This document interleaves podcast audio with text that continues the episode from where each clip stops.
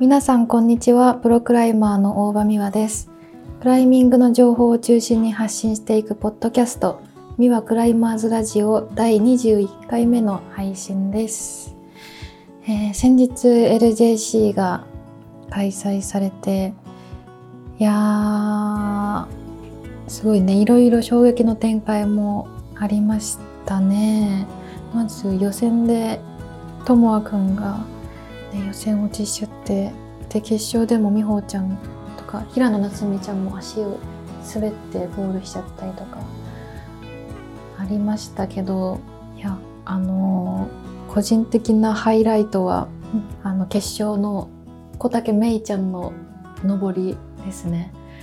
いやーめっちゃもう神の粘りだった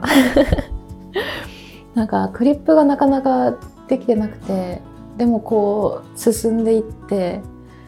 でだいぶ登ってからもう耐えて耐えてクリップしてでもそっからまだ2手ぐらい出してみたいな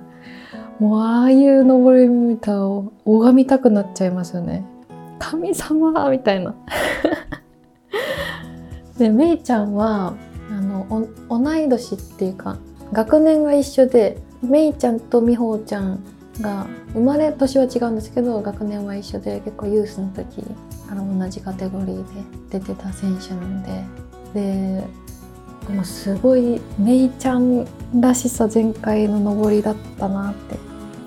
思いましたねでまあもう愛ちゃんは安定感がやばかったしいやなんかすごいな愛ちゃんなあもう落ちないんじゃないかと思いますもんね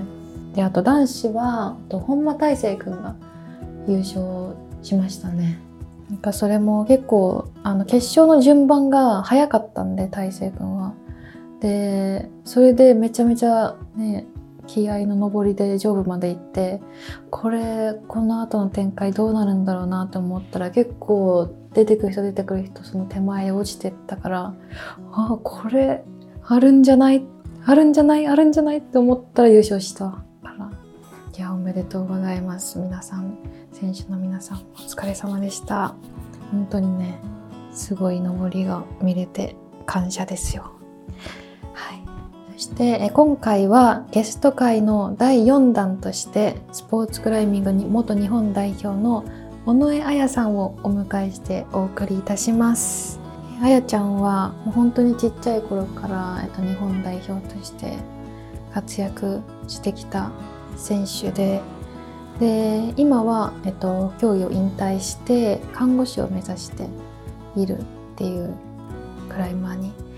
なりますいろいろお話聞いていこうと思います、えーこのポッドキャストではリスナーの皆様からのお便りをお待ちしております今後取り上げてもらいたいトークテーマ質問などなどお送りいただけると嬉しいです宛先はみわラジオアットマーク gmail.com ですもしくは概要欄に Google フォームの URL を置いているのでそちらからでもお送りいただけますえじゃああやちゃん、よろしくお願いしおます。願いします。まず試験お疲れ様でした。ありがう。と う。大変だった。いや、もうやっと終わったって感じあ、。本当今ちょっとほっとして。辛かったっていう。いや、本当ね、もう終わって2日ぐらいだもんね。そうだね。まだき一昨日終わった。一昨日終わって、まだ結果も出てない時出てないに、です本当ありがとう来てくれて。て。じゃあ、いろいろお話聞いていこうと思うんだけ ど、はい。まず、あやちゃん、クライミング始めたきっかけって何だったのクライミングは、うんと、たまたま旅行から帰ってテレビつけたら、情熱大陸で、うん。あの、小山田大ちゃんの、あおうの、特集というか、やってて、おうこれはめちゃめちゃ面白そうと思って、え大ちゃんの見て始めたの大ちゃんのを見て、あ、これやりたいなと思って、あ、そうだったんだ。しかも、その、大ちゃんが岩を登ってるのを見てやりたいって言ったよりは、うんなんかあの、借りてるアパートの、うんなんか螺旋階段みたいなのをおう 手でこう、キャンパして登ってて、あ家でこんなに遊べるんだと思ってそこそれなんか部屋のへりとか思ってうんうんうんキャンパで横で、ね、横に移動してたりとかして、うんあこれできたら私も家でめちゃめちゃ遊びの幅広がるじゃんと思って で小学生の時にやりたいなと思ってあそうなんだ家でそう遊びの幅を家で増やすためにそうで自分でその時その部屋のへりにぶらぶら下がってみようと思ったら、うん全然無理で、うんうんやってみたのすぐ全然できないじゃんと思ってなんか運転とか好きだったから あーまあできるんじゃないかと思ってやってみたんだけど全くできなくて1秒もぶら下がれ なくてそうだよねう家のヘリとかだって数センチでしょ、ん数センチもう本当にね狭いとこだけど、うんうんううんんあそっかあやちゃんクライミングやる前って水泳やってたんだっけ水泳と体操あ体操もやっそうてたん体だ操もやっててそうね確かに体操とかやってたらねちょっとあできそうって思うそようねできそうと思ったんだけど何もでき なかったねなるほどそうだったんだえそれ始めたのが何歳の時クライがミング小4とかかな、小4あじゃああそうなんだ私も小4だったからうん同じ年ぐらいに始めたんだえで始めて自分11歳の時に日本選手権で優勝してるもんねねねそこがピークかもしれない すごいよねだって2007年ってことは15年、そう小4になりたてぐらいの時だったから2年に初めて2年ぐらいぐ私らいになるのかがクライミング始める前かな私クライミング始める前に日本選手権優勝してるのかなそうかあ な私あそうなんていうかこの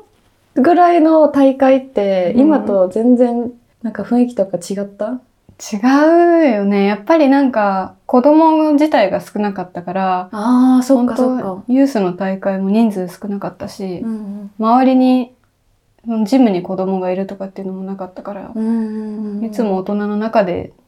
やっててで日本選手権とかも今みたいにね10代の子がいっぱいいるっていう感じじゃなかったから、うんうんうんうん、確かだにいそぶう違だねうかなって。確かにでもその中でさあやちゃんそのちっちゃい時からそのシニアの大会で活躍してるのの一番初めの人ぐらいじゃない、そうなのかな、うんでもなんかね周りのこの環境に囲まれあ恵まれてというか、うんその同い年ぐらいにやっぱり強い選手が数人いて、うんうんうんその中でやっぱりね大会で会うのが楽しみだったしみんな近くに住んでるわけじゃなかったから、そうだよねだしたまに会ってやっぱ大会登り見るとあやっぱ強いなって思うから、うんそこが刺激になってたのはあるかもしれない。確かにももかちゃんとかそリうだサねちゃんとかが同い年ぐらいかなうん、りさちゃんはね、ちょっと後だったかな。本当もーちゃん、あと、あずみとか、ああ千葉の飯田あずみちゃんそう、あとりちゃんとか、うんうんうんそっか確かにその辺がね、近くにいつもいたから、うんうんモチベーションはずっと保ててたかなっていう感じかな。うんなるほどねそっかで日本選手権が2000あそうあのさジュムスカのさ選手情報ってさこうやってあるんだけどこれあやちゃんのページね、でこれでさ日本選手権のページに飛べるわけうん。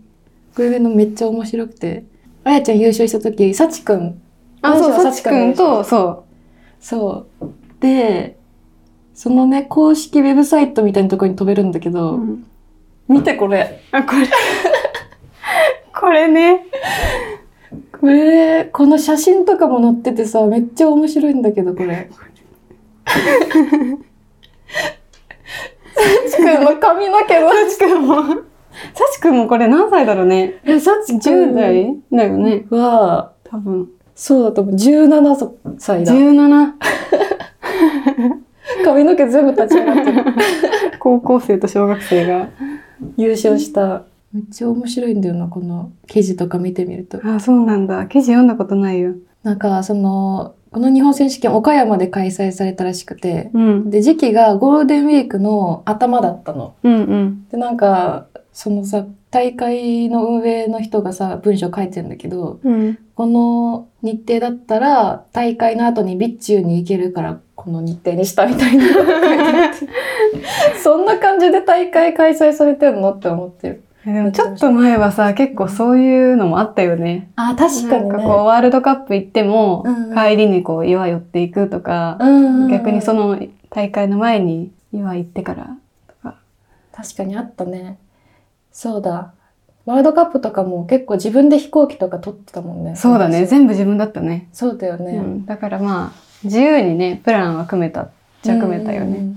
がフランスのワールドカップの時とかさ、ブロー行ってなかった。あ、行った。そうだよね。そう、終わった後に、大会終わってから行って、みんなで登ってとか、うんうんうん。結構自由にやってた。そうなんだよね。そう、あと、この2007年の日本選手権、セッターが木村慎介 さん。しんすけさんなんだ。 一人なんだけどえ、。一人なのこれ一応書いてあるのは一人なんだけど。え、他の大会はさ、あれなの他の大会は、何人か書いたのそう、何人か書いてある。大体、今だったらさ、んチーフセッターが一人いて、うん他になんか6人、7人くらいいるじゃん。これ、木村慎介。あ、待って、2008年も一人だね。一人で頑張ってたのかな 一人で頑張ってたのかなすごいな、慎介さん。確かにその時代 のジ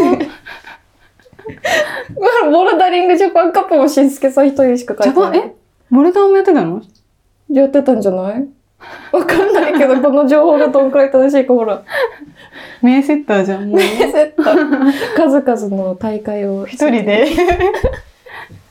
すごい。えーそうこのページね、面白いから見てみ見てて。みようちゃんと詳しく見たことない結構年とかもちゃんとわかるしね。うんそう、これで見ると、2009年から、うんあやちゃんは世界ユースに出てる。 2009なんだうん。そう毎年行ったんだよね6年間うんうんうん。そうだよね。で、一番最後の年に優勝したんだよね。そうもうね、で、なんかそれまで6年間出続けてん、る時は、やっぱ優勝したいっていう気持ちはあったの、ずっと。その6年間。最優初から。勝そうだね優勝もしたいけど表彰台に乗ったことがなかったから、うん。どこかでやっぱ表彰台を乗りたいなっていうのはずっとあったかな。へえ。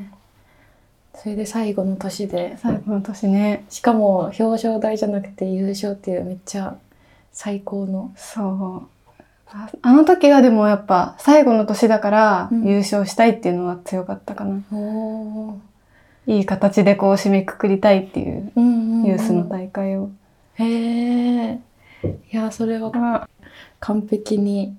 な形で締めくくれたのね、ユースの大会。そう、しかもその最後の大会やった場所がうん。ニューカレドニアっていうも島あれは。う、ああ。あ、そうだ。なんか天国に一番近い。近い場所みたいな。そうそうそうそう。うんうんうん。でやって、もうね、本当にいい場所だった。へえ。あ、そうなんだ。うんあ、なんか海とか入ってた。そなう、のでシュノーケリング、大会終わってからシュノーケリングやったりとか、へえ。めっちゃ楽しそうそう。そういうね、楽しみもあって。でそのシュノーケリングは、もうその時はさ、自分たちでプラン組むとかじゃないから、あれだよね。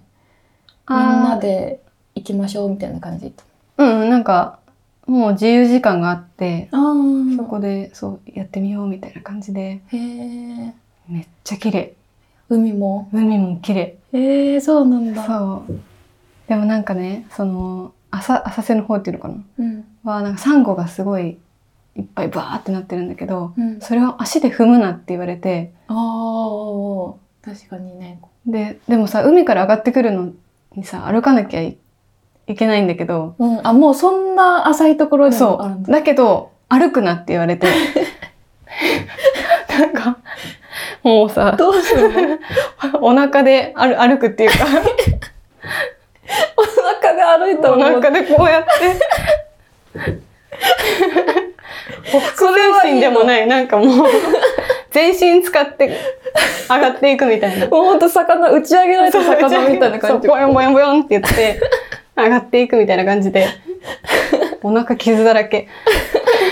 それ別に歩いてよ、よくないちゃったったらも本当なんでダメなのって思いながら、でもなんか監視されてるから、う。うん。歩くとね、あの、あからさまには絶対歩歩けけなないい。から、お腹で頑張って出てって。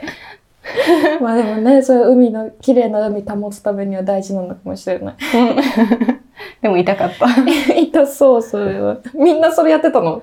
あでもね、二人で行ったから、ああ。二人二人で。で、もぞもぞもぞもぞ痛いねって言いながら。面白い、その状 況。その二人を遠くから見てたよ。頑結構張って怪しいと思う。えー、なんかやっぱそのユースの大会もそうだしワールドカップもだけどその大会自体もすごいいい経験だけどうん。その他の時間もねすごいいいよね。うん、ほんとね、そこが良かったなって思ってる。うんやっぱなんか、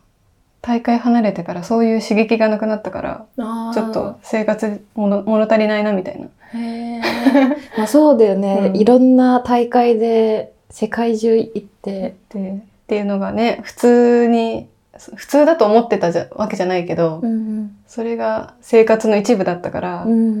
んそれがガラッと変わってなんか刺激が少ないなって思ってたこのうん3年間、そっか そう違う刺激はあったんだけどねうんうんうんうんそうだよね。そっか、もう本当にあやちゃんだと大会が本当に生活の一番の軸になってたもんね、ずっと。そうだねでもその11歳とかから本当日本のトップレベルでやってきてなんか辛いっていうか時とかなかったのずーっと選手でやってたじゃん。うん辛い時なんかね高校生ぐらいの時にやっぱり体型が変わってきてうんうん結構太ったのもう今よりほんと1 0キロ近くうん重かった時があって、ねでも痩せ痩せるにも痩せられなくてその時なんかうんうんうだかん。らその時は成績もやっぱり落ちたしあ前できたものができないしみたいなのですごい辛い時はあったかな。ーあそうなんだえーなんかそれでさ結果が出なくなった時に、うんもうやめたいみたいなはなかったのあったよ。 そうなんだシューズももうギア類全部捨てたことがある。えー、そうなんだ、うんあそんなにもう本当にやめるぐらいに、だし、うんそう、なんとかな周りの、やっぱり自分が行ってる学校の友達とかを見てて、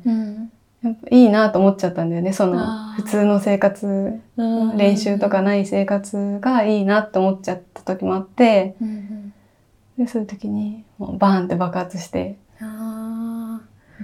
全部捨てたあそうなんだ、拾ったけどちゃんと拾った拾ったん だけどね一回捨てたええあ、そうだったんだ。なんか全然、私の中のあやちゃんのイメージはもうずーっとうん活躍しすぎ、し続けてる人だったから、そんな風になってたっていうの全然知らなかったな。そうねでその時になんかお母さんと話しててうん。今までずっと犬は飼っちゃダメだって言われてたんだけどうん。なんかこうあそう犬は飼っちゃダメって言うからうん。なんか、何をしたら、またクライミングしたいと思うって言われた時に、うん。あ、じゃあ、犬飼ったらまたやるよみたいな。っええて言ったんだけど、でも絶対私の中では、それを言ったら、その、飼わないって決めてるから、うんうん引いてくれるだろうと思って、うん。ああ、なるほどね。それは無理だから、じゃあやめていいよみたいにうんうん。なるんじゃないかと思って私は。うんうん。で言ったら、あ、じゃあいいよって、えー、犬飼っていいよっってて。言われちゃ って、えって。あれ、思ってたの思ってたのとう。違う。 で、もうこっちも弾けなくなってう、んうん。お互い弾けなくなって、ああ。犬か飼うし、私もクライミングを続けるっていう。へえ。え、でも、そのワンちゃん飼ったおかげで続けれて、で、今もう、その後もすごいいい経験もできてるから、ワンちゃんにも感謝。感謝。へえでも親もその時に本当にやめてほしくなかったんだね、うん今までずっとダメって言ってたのダメってな相当腹くくったんだなって思思って、へえそれあのご両親もね熱い気持ちがあったんあだったねんだなって今になって思うね。へえなるほどねなんかその辺もさっき言ってた周りの人に恵まれてみたいなうん、ところもあるねそうなんだワンちゃんはなんて名前なのワンちゃんは姫って言ってうん今も今14、5歳ぐらいかな。え犬ってそんなに長生きでき14る歳ぐのらい。うん。すごいまだじゃあ元気なんだ元気元気。へーえ種類はプードル。プードルあよく写真見るわそう。かわいい今も全然元気で。あそうなんだね、へえあれか試験勉強中もじゃあ癒されてたずーっとね、足元で寝てた。あかわいいそれは頑張れるね一日の8割ぐらい寝てるから。 そうかもう高齢だからねそう、ずーっと寝てる。へえあそうなんだえでもその辛かった時は何歳ぐらいの時それね、中3とかだったかな。 13?13 うん。っていうことは何歳だろう 15? 15歳ぐらいで、進路も決めなきゃいけないとか、あっていうのもあった気がする。あへえなるほどねでも2015年の時に BJC で3位になってんだよねあやちゃん2015、あれかな深谷そうそうそうそうそう深谷あれ何歳だろう ?15 年って2015年7年前だから19、 19 19。 19かじゃあそれ乗り越えてそこはもうね、だいぶそういう気持ちからは脱して、うん体型とかもちょっと落ち着いてきた頃かなうん多多分分。あそっかその世界ユースの優勝も2014年だからその辺からはそものう頃出にしは、てうん、ある程度落ち着いてたかな。やっぱ高1、2ぐらいがもうパンパンで、うんアンパンマンみたいな顔 して、アンパンマンみたいななるほどねまあでも女子はそういうのもあるよねうん。でもまああの時に頑張って無理してダイエットとかしなくてよかったかなっていうふうには、今になって思う。うんその時は辛かったけど、うんうん先のことを考えたらああいう時期は大事だなって、うんうんあやっぱそうだよね、うんなんかそう前前回かしんちゃんがゲストに来てくれた時も最近ユースがそのちっちゃい時から減量してみたいなの、あんま良くないよねみたいなうん話してたけど、やっぱりみんなそういう気持ちはあるよね。うん私のそのいた時代はみんなそのぐらいで一回太るっていう流れ流れだったっていうか、うんだったからみんなそれを受け入れてたし、うんああ私もその時期が来たって一個ねももちゃんとかもやっぱそういう時期があって、あそうなんだうね。ん、でそれを見てたからうんまあ、そういうのがあるのが当たり前っていうふうに思ってたから、うんそう自分がそうなった時にそこまでそのなんだろう変化に驚くことはなかっうんうんうんなるほどた、ね、でもやっぱその時もあやちゃんもちっちゃい時からコンペ出てて、うんでそれでその体験の変化があって結果が出なくなっちゃったってなるけどもう今の子たちでもさめっちゃちっちゃい時から小学生の時から大会出てるから、まあ、そういう経験はするだろうけどやっぱねそういうあれはみんなあることだからっていうふうにうん思っててほしいね欲。しいけどね周りが今はもうみんな痩せて出るか、ら、痩せて強くて痩せて強いっていうやっぱねのがなんだろうねそういう子が多いからやっぱり、ね、そこに影響されていくよね。うん、そうだよね。あれ、あやちゃん、ヒデスクはいつからやってたのはね、あ小4かな、それも。あ、じゃあもう本当にそう始めてすぐぐらい。ぐらいからやってた気がする。なんかそういう相談とかアドバイスとかもヒデさんからもらってた。ヒデさんも、そうやって子供を見るのが、私が初めてだったから、ああ、そうなんだ。そう、そういう経過をまだなんていうんだろう手探りというかうんうんそうそうだからうんヒデさんも葛藤してたと思うああそうなんだね、うんそっかそっかあやちゃんが第1号なんだ、そうなの、うん、今ねすごいたくさん、ねニュース見ててへえなんかそうあやちゃんとひでさんってなんかコーチと生徒って感じじゃなくてなんかもう戦友みたい な そうかもね感じなん かが見ててコもーチってそうだねコーチっていう感じも私もしてない コーチだけどねだからそういう時期も一緒に乗り越えてきたって感じなんだねうんなるほどねそっかでワールドカップは2011年から2018年までうん毎年2011年って 16? かなそうだね、多分。で、毎年1年に何戦もあって、しかもボルダーもリードもどっちも大体出てるから、うん、本当にその、ね、1年の半分ぐらい日本にいないぐらいじゃない。うん、本当にそういう感じだったやっうん、大変だね。ぱりだからその BGC とかうん。そういう選考大会が毎年怖かったねすごくうん。1年の初めぐらいにそう選考大会があって。それがねその1年を左右するからうんうん。すごいドキドキだった毎年そうだよね。その、ワールドカップのシーズンが終わって、その BJC とかまでの期間は、本当に次の年に向けてうんトレーニングって感じ。そうだねまずもうまた一からベース作りから始めてうん。っていう感じで毎年やってたかなそっか、期間、ワールドカップの期間中はもう、上げてくって感じじゃないもんね。うん落とさないようにうんうん。なるほどね。だから、シーズンが終わって、またベース作りから始めて、っでて感じか。そうでもワールドカップ終わるのが11月ぐらいでうん。選考が1月とかうん。 2月とかだから、まあ、そんなに時間はそうだね。ないんだけどもう代表になることを見越してうん。なんか4月にこう調子がいいようにうん。っていう感じでやってたかな。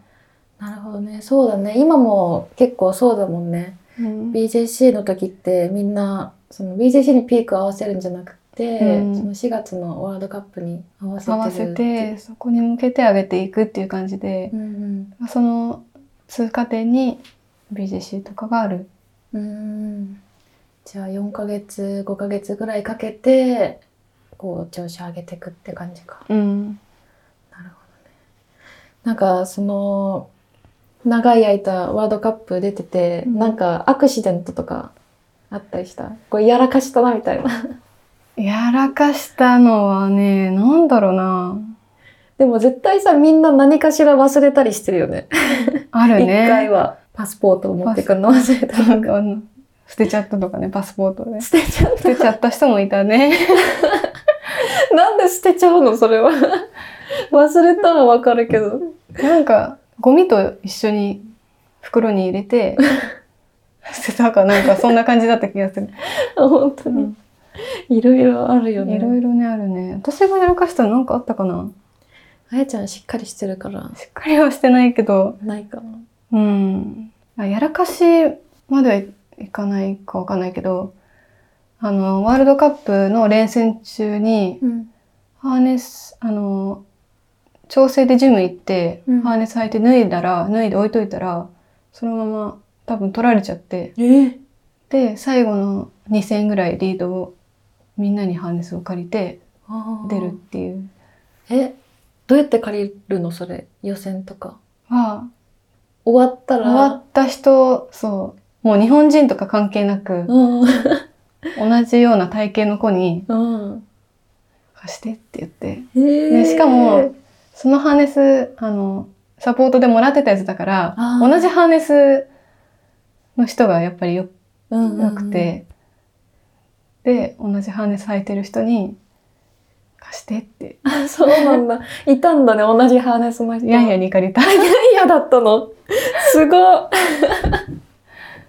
へええ、何の、何のハーネスカンプのね、うん。そう、すごい軽いハーネスがあって、へえで、もう一人履いてる子いたんだけど、その子はサイズがちょっと大きくて、ああ、そうなんそう、だ。ヤンヤは同じサイズだったから。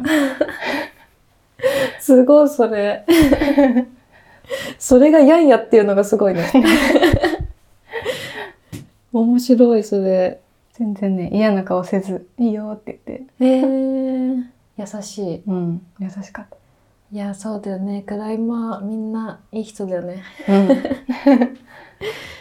結構ね